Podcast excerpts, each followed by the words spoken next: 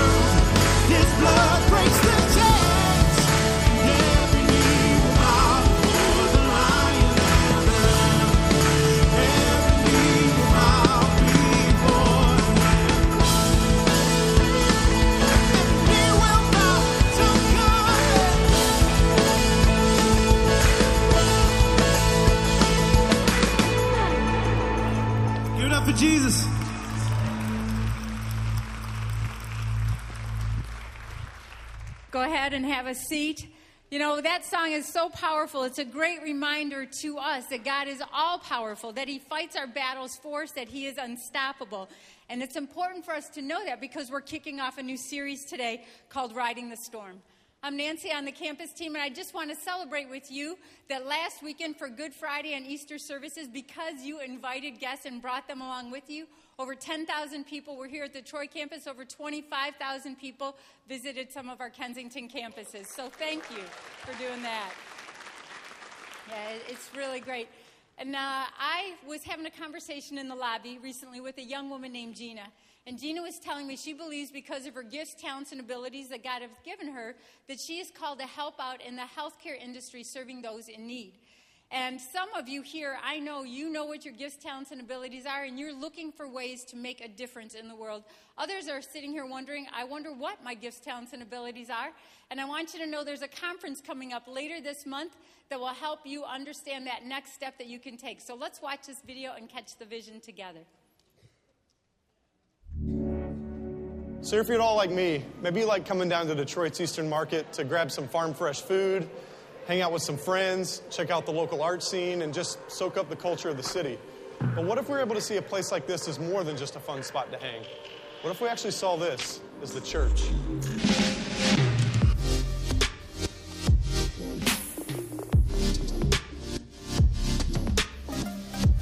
So there's a good chance if you're watching this right now that there's a place just like this in your own life where God's already working and He's calling you to join it. It could be at where you work, it could be in your local school, it could be at your kids' sporting events, it could be anywhere. Dude, this is really good, man. Thank you. So on April 20th and 21st, we're hosting the Move Out Conference at the Troy campus. This conference has got one idea in mind to connect you to God's calling on your life. We're going to help you develop a plan and see you move out in action, becoming the church, loving and serving the people that God has placed all around you. Coming here from author, speaker, and pastor of New Song Church in California, Dave Gibbons. What would the church look like if it's not contained on a piece of land? The CEO of the New York City Rescue Mission, Craig Mayes. If there's a child that is homeless, you don't bring them in so that you can get them into heaven. You bring them in because they shouldn't be homeless. Pastor of Grace Midtown in Atlanta, Georgia, Matt Reynolds. We want to be a part of the kingdom that is building a culture that honors God and one another. Or are we just going to be a part of our own little kingdom, building our own little life? And founder of Kensington Church, Steve Andrews. people that are launching new initiatives, new dreams, new ideas, new ministries that, that are going to change the way people live. We believe that you are the church, and it's time for us to move out. To register, hit up kensingtonchurch.org slash move out. I've already signed up for the conference. I hope you will join me in doing that. You can register online or you can go out to the lobby and we'll help you do that there. Also, kicking off a little bit later this month are several groups where you can take uh, a next step on your spiritual journey and get connected. I'm inviting up Ben and Cassie, who just completed a course we call the Alpha Course, which is a place where we discuss the big questions of the faith. And having just completed it, I thought it would be great for you to hear from them what Alpha is all about. So thanks, guys, for being here. And maybe just start by sharing how it is, Ben, that you came to the Alpha Course and how it impacted you. Uh, my wife made me come to the Alpha course. Um, we had a baby in September. She wanted to uh, have a New Year's resolution that we normally don't do as well. And we decided we were going to start going to church and actively participate in our relationship with Christ. And in our first church service, the, they were talking about Alpha, which we'd heard of before, but kind of blew it off. But at this point, we're like, if we're going to do this at all, let's jump in, get any questions answered that we have, any concerns, and just see what happens. And uh, one of the biggest lessons we learned during the Alpha course is how pow- powerful prayer is, even though we always thought it was kind of wishful thinking. But I'll let my uh, wife talk about that. All right, so like he said, uh, for us, the biggest impact that we came across with Alpha was prayer. Um, we were financially struggling uh, to the point where, on paper, it didn't make sense. We should not have had the calm that we had. Uh, we were 21 minutes away from possibly, uh, well, not from possibly, but from going into foreclosure on our house. Um, but through prayer and through Alpha and all the people around us, I haven't cried yet. I'm sorry. um, we made it through. We're not in that position anymore. Um, but we have learned how extremely powerful prayer can be. Um, and that's the biggest impact that we got out of Alpha. It was almost a supernatural feeling um, of having that calm. And without Alpha, I don't think we would have ever been able to have that comfort and that strength to get through all this. Great. And so for people sitting in the seats here, yeah, that's awesome. I'm sure there are some people sitting in the seats wondering, like maybe they're on the fence. Should I jump into Alpha or not? What would you say to them? I would tell them to do it 100%. Um, whether you're struggling or not, um, it's a place to find peace and to meet great people and have great discussion and really come to your faith. And if you don't even come to your faith going through this course, you still get to enjoy a great meal and watch some great videos and meet awesome people. So, Thank you, guys. Thank you so much for sharing. Give it up for Cassie and Ben. Alpha happens here on Wednesday nights. We're kicking off April 18th for nine Wednesdays. I would encourage you to go out to the lobby table, ask some questions, sign up, just even come once and meet some great people, see what you think about it, and then you can make the next decision. Finally, next weekend in our services, we are going to be celebrating baptism. It's an opportunity where people who uh, have been on a journey say, I want to publicly declare that I'm all in with Jesus. Already many have signed up. And if you've been thinking about baptism or you're feeling a nudge in your spirit right now, I would encourage you to take that next step. Something happens after you go in the water and you come up. It's just a newer, richer experience with Jesus. So you can go online to register for that. There's also a tutorial video that you'll watch that will answer some of your questions. I encourage you do that and then bring someone back with you next week and it's a powerful service. So today we have as our speaker our teaching pastor here at Troy campus, Andrew Kim. And before he comes up, I just want to encourage us let's stand up, greet a few people around you warmly, and we'll continue on.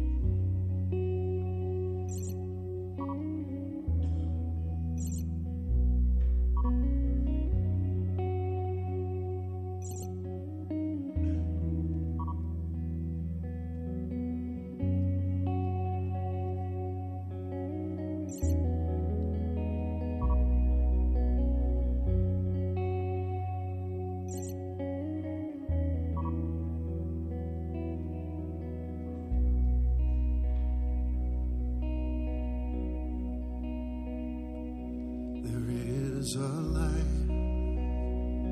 It burns brighter than the sun. He steals the night and casts no shadow. There is hope.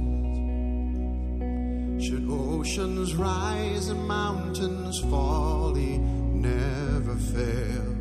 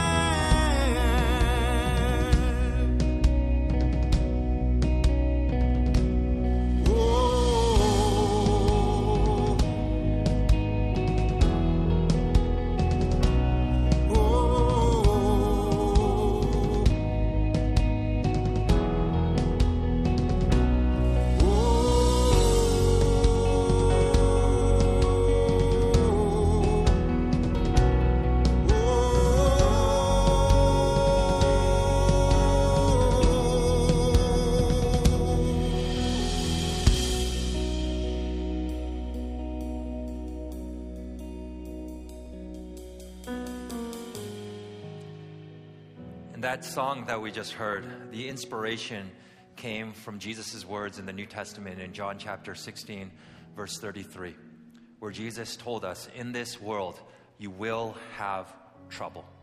So he promises us that our lives will not be problem free, they will not be challenge free, they will not be disappointment free, but that we will experience trouble. But then he says something extraordinary because he says, Take heart, which was the title of that song. He says, You can have hope, you can have courage in the midst of the storms of your life. And the reason is, he says, is because I have overcome the world. And so as we move into today, that if you are in the middle of a storm right now, and I saw many of the lights that when it asked that question previously, who was going through a storm, I saw a lot of lights that were shining. So if you are going through a storm, or in the future, if you do go through a storm, that you would remember these words of Jesus that in this world we will have trouble, but we can take heart because he has overcome the world. Let's bow our heads and pray. Jesus, we thank you for your profound promise. That promise that tells us why we can have hope, why we can have joy, why we can have courage even when we go through painful and difficult situations in our lives. And so, as we move into today and as we talk about the storms in our lives, that we would remember your words, those words. In this world, we will have trouble, but we can take heart because you have overcome. We thank you for that promise. And we pray these things in your name. Amen. And my wife, Robin, and I, we've been married for almost 12 years now. But early on in our marriage, for the first three years, or towards the beginning of our marriage, for three years, we lived in Minneapolis. Anyone ever live in Minneapolis before? Anyone from Minnesota? I see a few hands. And so it's a great place, but it is the coldest place I have ever lived in my entire life. But the people are warm, second, of course, only to Michigan, but nevertheless, the people are very, very kind there. And so we lived there for three years. And during those three years, I worked as a resident director at a college, meaning my wife Robin and I, we lived in the dorms with the students, and I and really we did life together with them. It was a great job for me during that season of my life. And during that time, my wife was going, Robin was going to school to get her master's in marriage and family therapy, which is the reason why we moved to Minneapolis in the first place. But in the last year of her program, I started applying for church jobs all across the country because long term, I didn't want to work in higher education, but I wanted to work in the church. And if you know anything about churches, some churches out there, they tend to be slow, we'll say, when it comes to the hiring process. And so I knew this, and so I started sending out my resume, started applying for positions at least a year before I knew I needed a job. But a few things made things, uh, but a few things at the time made things a little bit complicated. And one of the things was that my job at the college at the time required me to give five months' notice. And so in January, I had to tell my boss whether I'd be coming back for the following school year. And if I chose not to, I would still have to work until the end of June. And of course, our housing was tied to my job. So come July, if I didn't have another job, we wouldn't have a place to live. And to top it all off, Robin was about to get her due date. We were expecting our first child, and Robin's due date was the beginning of August. And so I felt a huge amount of pressure to find a job by July so I could not only support my family and so we could have health care, but also so we could move to wherever we needed to, get settled before the baby came. And I remember it was March of that year, and I had nothing, absolutely nothing.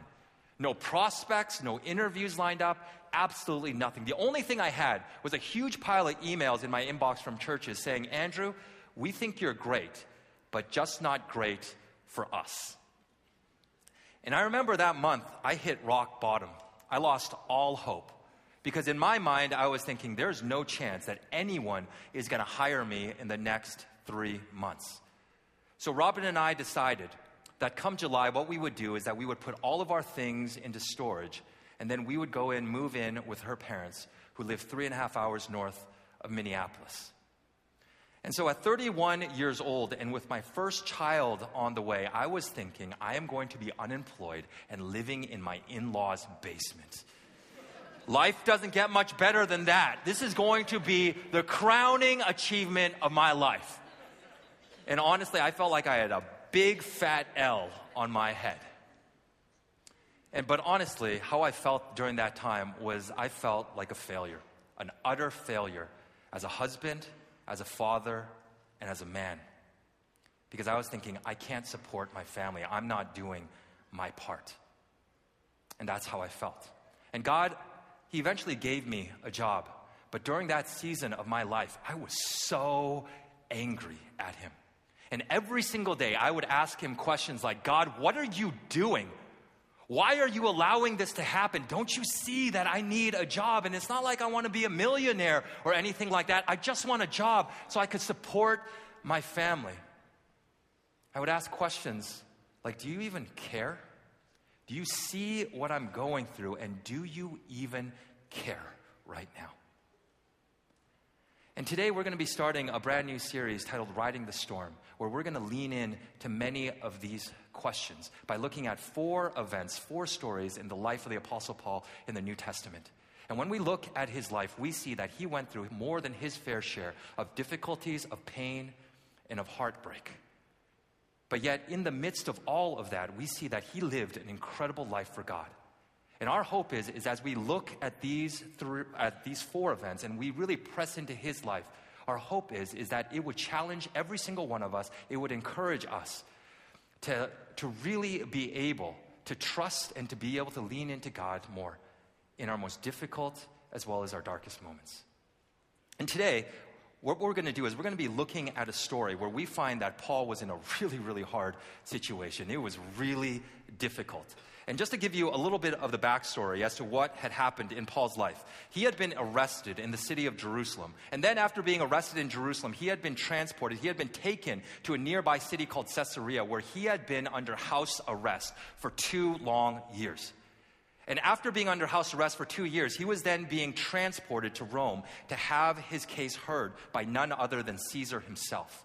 And when we pick up the story today, we find that Paul had been taken from Caesarea, which is on the bottom right hand corner of the screen, and he had made it all the way to Crete, which is towards the lower portion, the middle of the screen, the lower portion of that. The Greek island of Crete. That's where he was. And when we pick up the story, we find that it was the beginning of October, which was considered to be a dangerous time to sail because that's how he was being taken to Rome via ship. And so early October, dangerous time to sail. And the reason was, was because the conditions could change very quickly.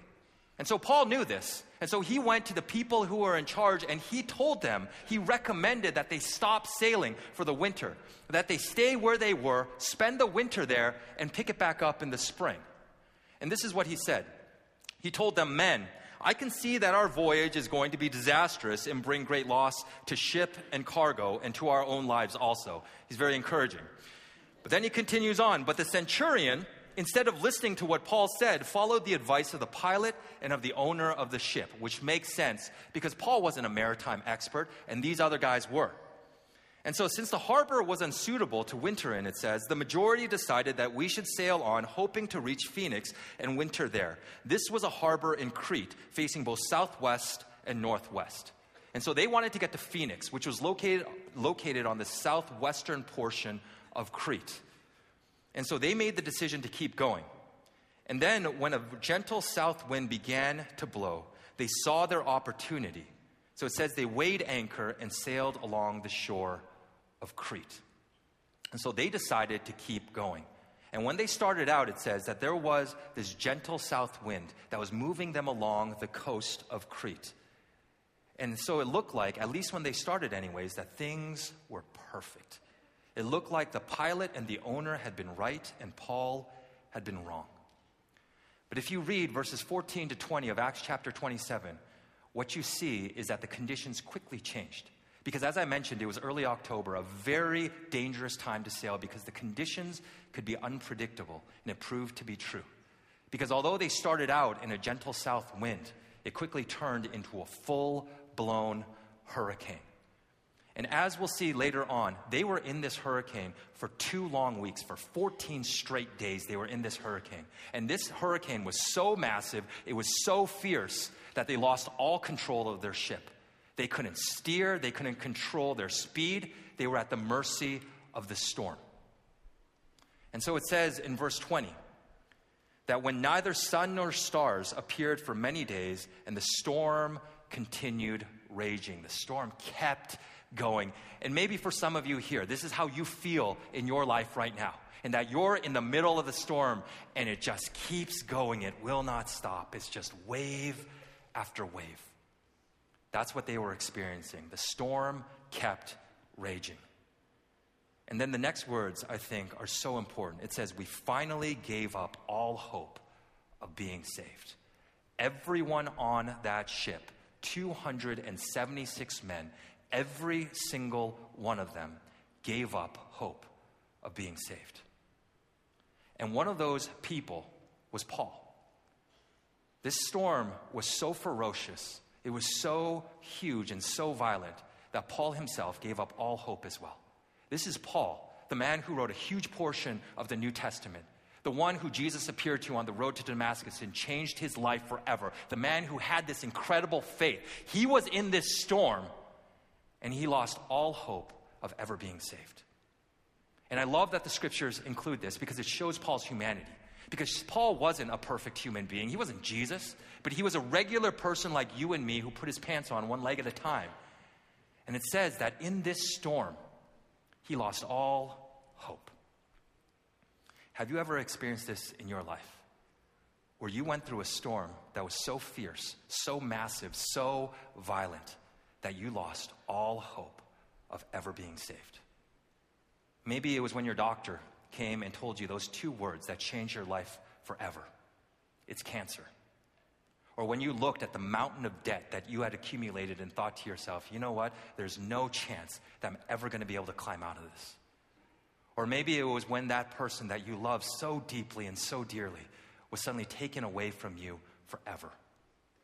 Have you ever been in a storm and lost all hope of ever being saved. Paul did. But this is what God did in the midst of this massive storm. This is what God did for Paul and all of those other men on board.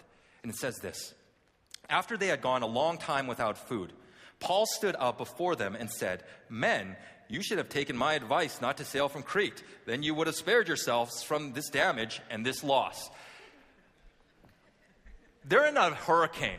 And Paul thinks of all the times to say this, he says, I told you so right here. And he says to them, Hey guys, remember a couple days ago I said we shouldn't do this? I said it was a bad idea. We probably all die. Guess what? It's probably going to happen. And so he says, I told you so again. Again, I love that the fact that the scriptures include this because it shows Paul's humanity. And I'm also surprised that they didn't throw him overboard and they let them continue going on that ship. But nevertheless, that's another story. But after Paul says, I told you so, then he encourages them by saying, But now I urge you to keep up your courage, because not one of you will be lost, only the ship will be destroyed.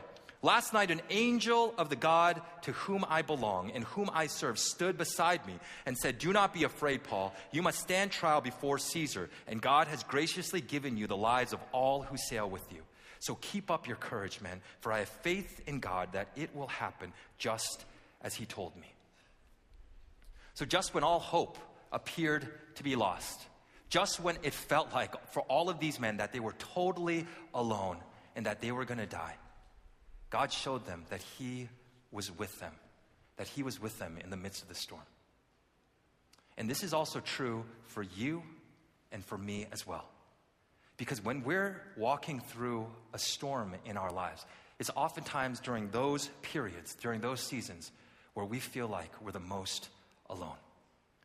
But just as God was with Paul and those other men on that ship that night during their storm, during those entire two weeks, just as God was with them, the truth is, is that God is with us in our storms as well. And this is the first of two truths that we're going to be looking at today. This is the first of two truths that we can anchor ourselves to when we're walking through, when we are experiencing a storm. Because when we're going through a storm, sometimes it's hard to see God, but that doesn't mean He can't see us. And sometimes when we're experiencing a storm, it feels like God is nowhere to be found, that He's a million miles away. But the reality is, but the truth is, is that He is right there beside us. And this is what the scriptures remind us and tell us over and over and over again that there is nothing that can happen that will cause God to leave us or abandon us. And one of the places that it says this to us is in the Old Testament in the book of Deuteronomy. And in a moment, we're going to read the words of Moses. And Moses is the one who led the people of God out of slavery in Egypt. He's the one who parted the Red Sea, brought the Ten Commandments down from the mountain. And he reminds the people of God this incredible, incredible truth. He says, Do not be afraid or discouraged, for the Lord will personally go ahead of you. He will be with you. He will neither fail you nor abandon you. And he says that God will always be with you, including in a storm. And so, if you're going through a storm right now, one of the things I want to encourage you and invite you to do is to look around as what's happening. And if you do, if you spend a few moments just looking around, I guarantee you that you will see Jesus in the midst of your circumstance, that you will see that He hasn't left you, that He hasn't abandoned you, but that He is right there with you.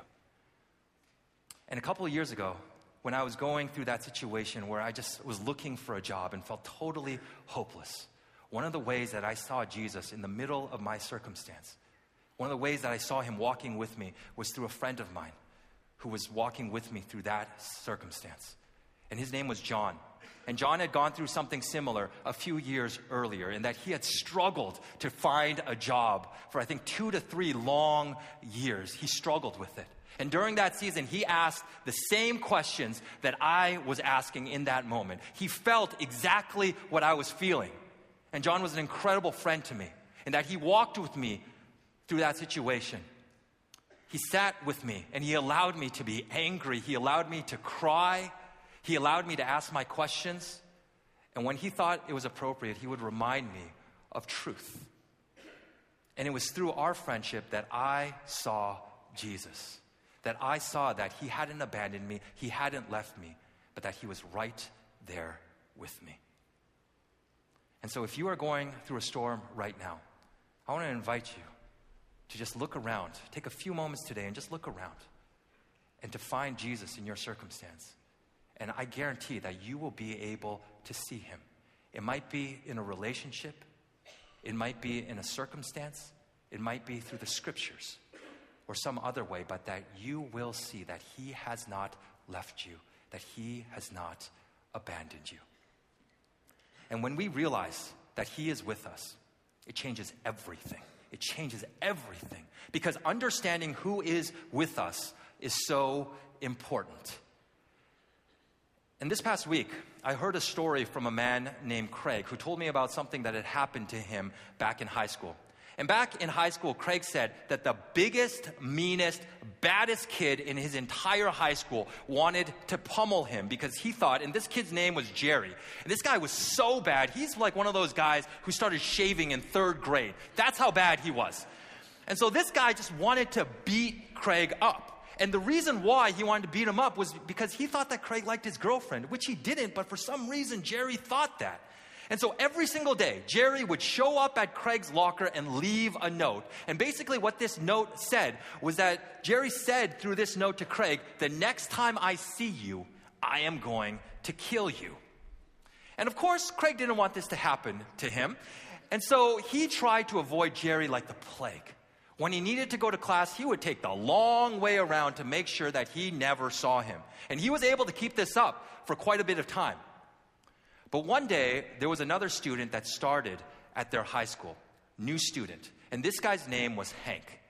And everyone was afraid of Hank. Nobody wanted to mess with Hank. And the reason was there was a rumor that was going around the school that said that Hank had killed a student at his previous school.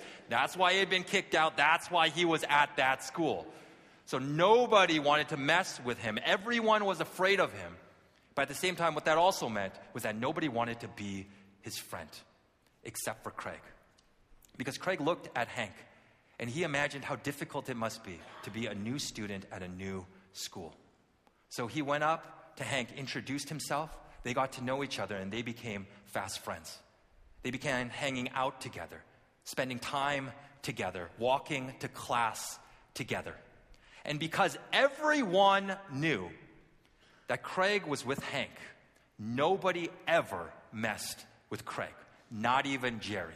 Because Jerry used to be the biggest guy at school, but then came Hank, who was even bigger than him, and he had this reputation, so nobody ever messed with Craig again.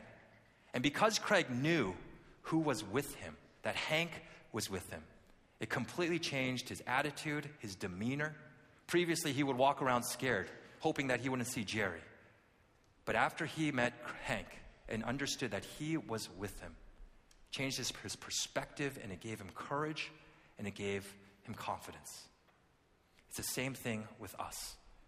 In the midst of a storm, when we recognize who is with us, it changes everything in the midst of a storm, when we recognize that we are not alone, but the God of the universe is with us, it changes our attitude, our perspective, our demeanor. It gives us confidence and courage to take, to really be able to handle what is happening in our lives, to walk through this storm. And that's the first truth that, as I mentioned, that we can anchor ourselves to. That in our storms, that we are not alone, but that the God of the universe is with us. But going back to the story, in verses 26 to 44 of Acts chapter 27, what we find is, is that, as I mentioned, that they had left the island of Crete. And Paul and all of these other men, and they got stuck in a hurricane. And this hurricane was so bad that they spent two weeks in this hurricane, lost total control of the ship, didn't know where they were going. And what ended up happening was that this hurricane drove them west across the Adriatic Sea, all the way over to the island of Malta, which is right off the south coast of Italy. It's on the middle left of your screen. And that's where they ended up. And they basically crashed. They ran aground. They, the ship crashed and it basically sank because it was so severely damaged. But just as God said, everyone on board survived. And so now they found themselves on the island of Malta. And in a few moments, we're actually going to see an interview that our Birmingham lead pastor, Cliff Johnson, did with a man by the name of Mark Gatt. And Mark was an avid scuba diver as well as a rescue diver on the island of Malta. And one day, after a storm had stirred up the seabed, he saw an anchor from an old ship. But this wasn't just any anchor, because he saw on this anchor there was an inscription of the names of two Egyptian gods, Isis as well as Serapis. And we know that the ship that Paul was on in Acts chapter 27 was an Egyptian ship. And this anchor has also been dated back to the first century AD. And so, although we can't be 100% sure that this anchor was from Paul's ship, because it's not like Paul signed the anchor and said, hey, you know what, this is from my ship, that's not on there. But so much of the evidence points to the fact that this was from that ship. So it's a fascinating interview. And as we're watching that, I also want to invite our ushers to come forward to receive our offering for today. And if this is your first time with us, first of all, let me say we are so happy that you chose to be here. But please do not feel any obligation to give. Instead, what we'd love for you to do is following the service out in the lobby to drop by our starting point table. And you'll see the people who are there, they have bright orange shirts that say starting point right on the front. And we'd love for you to stop by and to have a conversation with them as to how you can get engaged in our community. And if you're somebody who gives, whether it's here or online, we just want to say thank you for believing and investing in our community. But it's a great interview, so let's watch the video. Well, hey, Mark, thank you so much for taking the time to be with us. This means a lot to us. We're super excited to talk to you today. Can you give us a sense of when you knew that this discovery might be from Paul's shipwreck on the island of Malta? When I discovered the anchor and brought it up and uh, discovered the uh, inscriptions on it, because this is why this anchor is a bit unique. Uh, it has two gods, uh, Egyptian gods, embossed coming out of the lead on each side, Isis and Serapis. This is a, a replica of a Roman anchor the lead stock at the top is what is discovered. So, in the case of the Isis Serapis anchor I, I, I found on the seabed, uh, this weighs one ton. The size of the anchors shows that it was a very, very big ship, and by Roman standards, and we have to remember that St. Paul was on a ship that carried 276 men. We have this in the Acts of the apostles. A lot of scholars and archaeologists believe that Salina Bay would be the, the shipwreck site, and that we have enough evidence now to prove that uh, it could have happened in, in that area. Can you give us an idea? What is the significance of Paul and his journey, and specifically this shipwreck, to the people in the island of Malta? Can you give us a sense of what that means to you there? The shipwreck of St. Paul on Malta was when uh, Malta sort of found its heritage. First of all, you have to remember that this is a tiny island, just 17 miles long with, by 15 miles wide. We have 359 churches. That's more than one church a day. Uh, there's a church per square kilometer, which is less than a square mile. So you can imagine how densely populated, how Christianity was influenced uh, this country when Paul came to Malta, it's not just Christianity that was made, it unified the country as a nation. One of my favorite parts of your story is that at some point the Pope himself got involved. Can you tell us what happened there? Pope Benedict immediately became very interested in it. He's a brilliant theologian, uh, and very few know that he also is a keen uh, archaeologist himself a request from the Vatican that His Holiness would like to inspect this anchor. He said, Is this coming from an Egyptian grain ship? And I remember telling him, Your Holiness, um, we can't say for sure, but there are the inscriptions. And I remember him touching my elbow and saying, Yes, Isis. And I was speechless. It's true, the Pope did read the the reports, and he did have a personal interest, and he did really uh, ask to see uh, the anchor. Mark, there are a ton of skeptics out there, and people who just aren't sure the Bible is true and really question that. How do you feel like this discovery would really help those who are skeptical and really aid in the validity of the Bible and particularly this story? skeptics will say, will always doubt the, uh, the Holy Bible. Um, what proofs do we have? When you weigh all the evidence, nothing compares to the artifacts that were found outside Salina Bay. And then when you compare those artifacts with what is written in the Acts of the Apostles by Luke and what was found on land, it all fits like a glove. It all makes a lot and a lot of sense. And we can honestly say that we know more or less what happened, that what is written in the Acts of the Apostles is all true as the way Luke experienced it and the way he wrote it in the Acts of the Apostles. Mark, I can't imagine what it must have felt like to make this discovery personally. So help us understand what has this meant to you and your personal faith journey as you made this unbelievable breakthrough? There's a lot to Paul that, that as such, bringing Christianity to us who weren't from the chosen people and who brought Christianity to the rest of the world. And I got to admire Paul now more than uh, obviously before. And uh, obviously, finding something that proves that the Bible is real um, makes a difference to, in one's life. The discovery has definitely improved my my faith and uh, solidified, consolidated more what um, what what I've always believed in. Mark, we are so grateful for the time that you took to spend with us today. And we are so excited to see what happens with your documentary and the book that you've written. And we wish you all the best in the future. Thanks again for being with us. Thank you very much for giving me this opportunity to share the story on the other side of the world in such a big country when we're so tiny over here. Um, and God bless all the people who are hearing me, and God bless America and the Americans.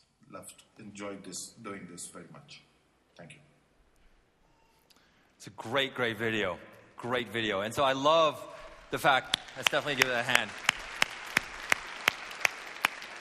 And I love that we can be connected to people who are thousands and thousands of miles away on the other side of the world. And what connects us is Jesus. And what we believe in the scriptures, that the fact that the scriptures tell us about Paul, we believe that that wasn't a made up story, it wasn't fiction, it wasn't a fairy tale, but it actually happened during the course of human history. And that is just some evidence that points to the fact that it did. That Paul, Paul was on the island of Malta, that this ship that was in a hurricane for two weeks got to Malta, crashed, ran aground, was destroyed, sank, but Paul and everybody else who was on that ship survived. And so Paul had finally got through this hurricane, and now he's lying on the beach. And you would think, Paul was thinking, I made it through a hurricane, a hurricane that lasted two weeks. My life could not get any worse. But it was about to. He had just gotten through one storm and he was about to enter into another. Because this is what it says when we pick up the story in Acts chapter 28. It says, Paul gathered a pile of brushwood, and as he put it on the fire, a viper, driven out by the heat, fastened itself on his hand. When the islanders saw the snake hanging from his hand, if you can picture that, they said to each other, This man must be a murderer, for though he escaped from the sea, the goddess Justice has not allowed him to live.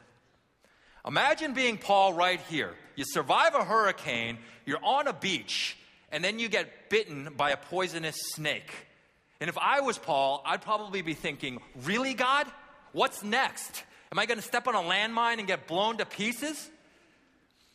And maybe for some of you, you've experienced something like this, in that you went through a huge storm in your life, and you finally felt like you were coming out of it. The waves were calming, the wind was dying down, the sun was starting to come out. But it wasn't the end because you were just entering into another storm. Anyone ever experienced this before? Many of you have. When one storm ended, another one, just you were about to enter into another one. And that's what Paul was experiencing right here. But God used this event to do something extraordinary. Because it says, But Paul shook the snake off into the fire and suffered no ill effects. The people expected him to swell up or suddenly fall dead, which is understandable. But after waiting a long time and seeing nothing unusual happen to him, they changed their minds and said he was a god. So everyone around him, they saw what happened to Paul. that he had been bitten by the snake and they were waiting for him to die. But when he didn't die and he was absolutely fine, they changed their opinion of him. And that they first thought that he was a criminal, but now they thought he was a god. And this is how God used that situation. It says there was an estate nearby that belonged to Publius, the chief official of the island. He welcomed us to his home and showed us generous hospitality for three days. His father was sick in bed, suffering from fever and dysentery. Paul went in to see him and, after prayer, placed his hands on him and healed him. When this had happened, the rest of the sick on the island came and were cur- cured. They honored us in many ways, and when we were ready to sail, they furnished us with the supplies we needed. So, what God ended up doing was He used this storm, the second storm in Paul's life, to do something beautiful. And that through Paul, God brought hope and healing to the people of Malta. And that is the second truth that we can anchor ourselves to when we are in the middle of a storm. That our storms aren't purposeless, but that God will use them. And how God oftentimes uses our storms is that He'll use them oftentimes in two ways. The first way that He'll use them is to move us closer to Him. And over the years, I have talked to so many people who have told me that the way that I came to know Jesus was through a storm. Was that before the storm, Jesus was the furthest thing from my mind. I didn't care about Jesus at all. But when that storm entered into my life, I lost hope. And so I started looking towards Jesus. And I took one step towards him, and then another, and then another, and then another. And then finally, one day, I said, Jesus, I know you're real, and I want to follow you for the rest of my life. And so I said yes to him. I've heard that story so many times. How God used a storm to move us closer to him. And that's how I came to know him as well. Because almost 25 years ago, I was going through a storm where in high school I was being bullied. I hated my life and I wanted to end it. But in the middle of that storm, God showed me that He was real, that I wasn't alone, but He was with me in the midst of that storm. And so I said yes to Him, and it's changed not only my life, but my eternity. And probably for some of you, probably actually for many of you, that's your story as well. And that how you came to know Jesus was through a storm when he showed up for you in your life. So, one of the ways as to how he uses storms is to move us closer to him. But, this, but another way, second way that God uses our storms isn't just to move us closer to him, but also to be able to help others. And I want to invite Nancy Worm up. So as she comes up, let's give her a hand. And so Nancy and I were having a conversation yesterday about this very thing, and she told me about something that happened in her life. And it's a great story about how God uses our storms. So thank you so much, Nancy, for sharing. Thanks. So, uh, my story has to do with marriage. I uh, met Joe at college. Right after graduation, we got married. And seven years into our marriage, things were not going well. Every conversation turned into a disagreement, which turned into a shouting match. And one night, after a particularly bad fight, uh, Joe left, slamming the door behind him. And I didn't want to be there when he got back, so I left too. And I checked into a local hotel. And I'll tell you, that was the beginning of surrendering for me. I had a conversation with God who I didn't really know that night, and I said, I don't think I'm going to be able to fix this, but if you can, please try. I went home the next day, and Joe moved out two weeks later, and we began a long separation. During that time, I asked him if he'd go see a marriage counselor with me, and he agreed. But after the first time, he said, That's it, I'm done. And I decided I needed to continue on. The counselor was a really smart guy named Neil. Neil had his PhD from Harvard, and he had a lot of good information to share. But after seeing him for one year, Neil said to me, Nancy, it's been 12 months that you've been separated, and I want you to know, statistically, the likelihood of you and Joe getting back together after 12 months, less than 1%. You need to move on with your life. So, in the car that day, driving home, I said, Okay, God, I don't know if you can work in the less than 1%, but I have no one else to hope in. I'm going to hope in you. And I, I don't know what happened exactly, except Joe and I kept talking. We kept talking about the things we'd done wrong in our marriage. We owned up to some of our own mistakes. And after 18 months of separation, we decided to move back in together to try and see if we could make things work. But it was like walking on eggshells. And uh, we moved into a new house to get a fresh start. Two miles away was a senior vice president in Joe's company, kind of his boss's boss. And they came around us, they'd heard our story, and they invited us to church. And they shared with us what it meant to have a relationship with Jesus Christ. And that's when the surrender became complete for me, and about two months later for Joe. And uh, because of this uh, difficulty, this challenge, this battle in our home, we both came to know Jesus Christ. Next month, we will celebrate 38 years of being married. Yeah.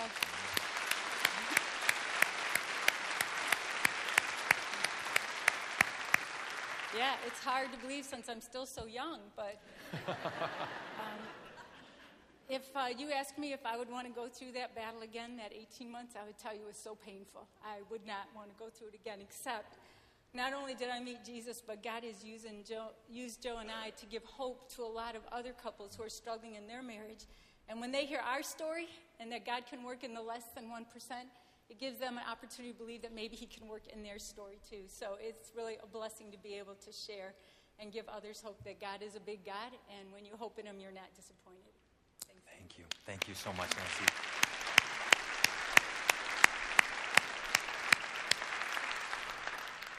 Powerful, powerful story about how God uses our storms. He uses them to draw us closer to Him, which is exactly what you heard in Nancy and Joe's story. But at the same time, our storms are not purposeless, and that He will use them to help others. And something that I know about every single one of you here in this room is that every single one of us here, we have gone through storms in our lives. And that's why those storms, and because we've gone through those storms, those storms make us uniquely qualified to walk with others, to speak into the lives of others who are going through something similar in their lives as well. And I have talked to so many people, especially young people over the years, who are going through a really, who are being bullied or have been bullied in their life. I've talked to so many parents who have children who are being bullied. And because I've gone through something similar, I've been able to walk with them. I've been able to cry with them. I've been able to speak into their lives and to give them hope because I went through something similar. I went through a similar storm. And for every single one of you who have gone through a storm in your life, that if you allow God to use it, that He will use it to be able to help somebody else, to give somebody else hope, to be able to encourage them, and to be able to move them along in their life, and to allow them to understand that they are not alone. These are two powerful truths that when we are going through a storm that we can anchor ourselves to. That God is with us in our storms, that we are not alone. And when we understand that He is with us, everything changes. But at the same time, the second truth is, is that God will use our storms not only to draw us closer to Him, but also to help somebody else. And in a moment, we're going to be entering into a moment where if you are going through a storm right now, that you will be reminded of it. You'll be able to feel that moment. And if you're going through a storm right now, as we experience this moment, one of the questions that I would love for you to ask is Jesus, where are you? As you just look around as to what's happening in your life, that you would just spend a few moments just asking that question Jesus, where are you? And then we're going to sing a powerful song that reminds us that in a storm about what we can do. And so as we enter into this moment and the lights are going to come down, I want to invite you to close your eyes. And if you're going through a storm right now, to be able to ask that simple question Jesus, where are you? And that He would show you that He is right there with you.